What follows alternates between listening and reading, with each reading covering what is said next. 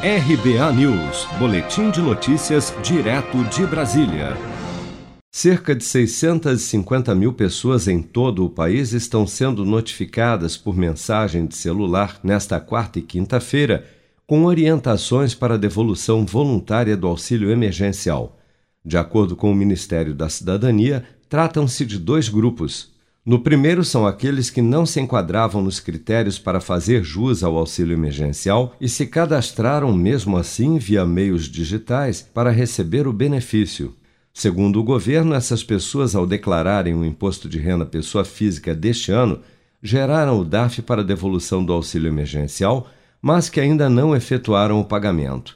O segundo grupo inclui pessoas com indicativo de recebimento de outro benefício assistencial do governo como aposentadoria, seguro-desemprego ou programa emergencial de manutenção do emprego e da renda, trabalhadores com vínculo empregatício na data do requerimento do auxílio emergencial, beneficiários com renda incompatível com o recebimento, dentre outros casos.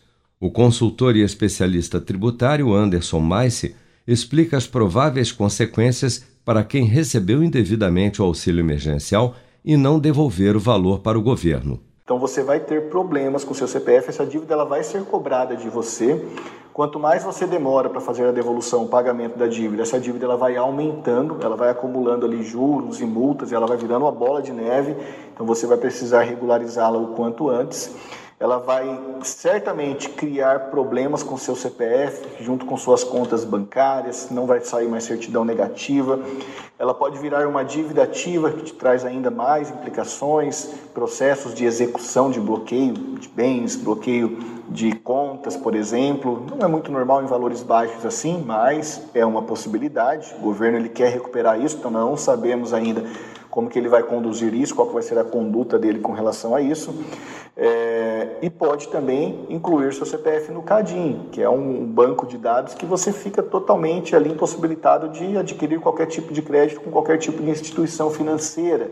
Todos aqueles que receberem a mensagem de texto relativos aos DAFs em aberto para a devolução do auxílio emergencial deverão efetuar o pagamento na rede bancária ou acessar o endereço gov.br/dirf21ae para denunciar fraude, se for o caso, ou informar divergência de valores.